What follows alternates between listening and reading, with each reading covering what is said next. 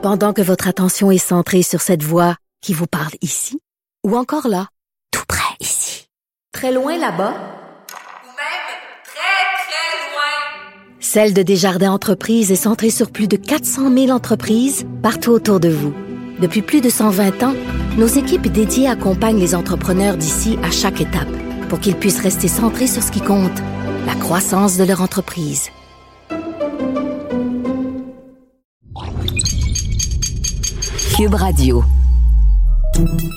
Salut, c'est Charles Dran avec l'équipe dans 5 minutes. On s'intéresse aux sciences, à l'histoire et à l'actualité.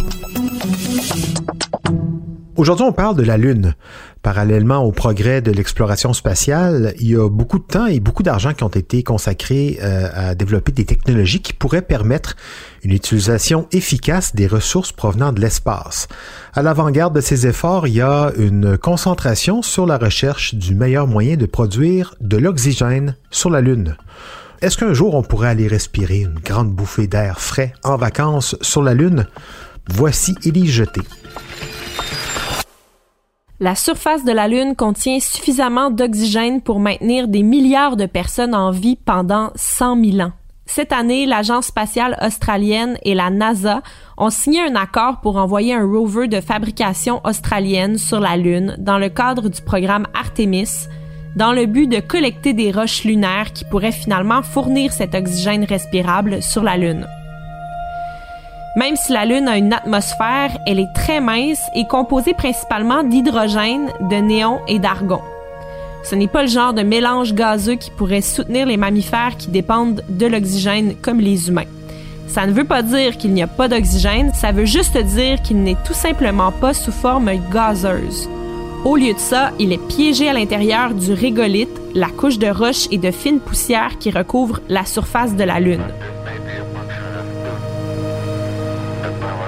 Si nous pouvions extraire l'oxygène du régolithe, pourrait-on vivre sur la Lune?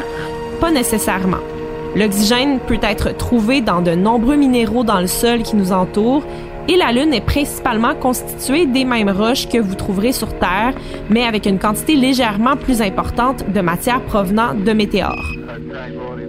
Mais il y a quand même une mine d'or, d'oxygène sur la Lune. Chaque mètre cube de régolithe lunaire contient en moyenne 1,4 tonnes de minéraux, dont environ 630 kg d'oxygène. Selon la NASA, les humains ont besoin de respirer environ 800 grammes d'oxygène par jour pour survivre. Donc, 630 kg d'oxygène maintiendrait une personne en vie pendant environ deux ans. Supposons maintenant que la profondeur moyenne du régolithe sur la Lune soit d'environ 10 mètres et que nous puissions en extraire tout l'oxygène. Cela signifie que les 10 premiers mètres de la surface de la Lune fourniraient suffisamment d'oxygène pour soutenir les 8 milliards d'habitants de la Terre pendant environ 100 000 ans. Mais c'est pas si simple que ça. Des minéraux tels que la silice, l'aluminium et les oxydes de fer et de magnésium dominent le paysage lunaire. Tous ces minéraux contiennent de l'oxygène, mais pas sous une forme à laquelle nos poumons peuvent accéder. Sur la Lune, ces minéraux-là existent sous différentes formes, notamment la roche dure, la poussière, le gravier et les pierres recouvrant la surface. Ce matériau est le résultat des impacts de météorites qui se sont écrasés sur la surface lunaire au cours d'innombrables millénaires.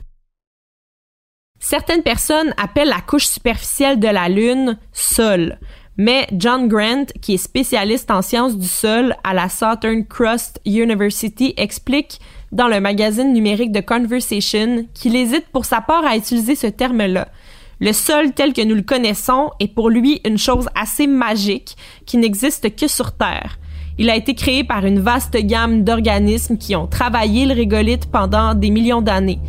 Ne s'appelle pas sol qui veut, hein? Le sol de la Terre est imprégné de caractéristiques physiques, chimiques et biologiques remarquables qui est le résultat d'une accumulation. Pendant ce temps, les matériaux à la surface de la Lune sont essentiellement du régolithe sous sa forme originale et intacte. On a des millions d'années d'avance là-dessus sur Terre. Le régolithe de la Lune est composé d'environ 45% d'oxygène, mais cet oxygène est étroitement lié aux minéraux et pour briser ces liens-là, il faut mettre de l'énergie.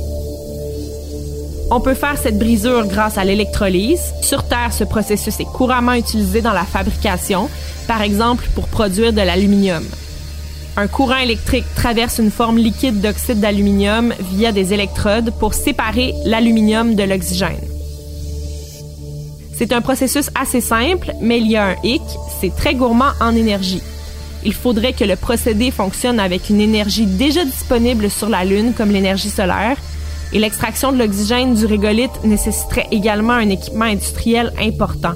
Nous devrions d'abord convertir l'oxyde métallique solide en forme liquide, soit en appliquant de la chaleur, soit en combinant de la chaleur avec des solvants ou des électrolytes. Nous avons la technologie pour le faire sur Terre, mais déplacer cet appareil vers la Lune et générer suffisamment d'énergie pour le faire fonctionner serait un défi de taille. Une petite entreprise belge qui s'appelle Space Applications Services a annoncé en début de 2021 qu'elle construisait trois réacteurs expérimentaux pour améliorer le processus de fabrication d'oxygène par l'électrolyse. L'objectif serait d'envoyer la technologie sur la Lune d'ici 2025 dans le cadre de la mission d'utilisation des ressources in situ de l'Agence spatiale européenne. Un petit pas pour l'homme et une grande respiration pour l'humanité. Une respiration conditionnelle à beaucoup d'efforts et d'innovation encore. Hein. L'idée d'utiliser les ressources déjà en place sur la Lune pour fournir de l'oxygène à quelques dizaines d'humains sur une éventuelle base lunaire, c'est un projet tout à fait intéressant et pertinent, scientifiquement parlant, mais produire de l'oxygène pendant 100 000 ans pour des milliards de personnes sur la Lune, ça me paraît encore un peu hypothétique, à tout le moins ambitieux pour le moment. Merci, Élie Jeté, c'était en cinq minutes.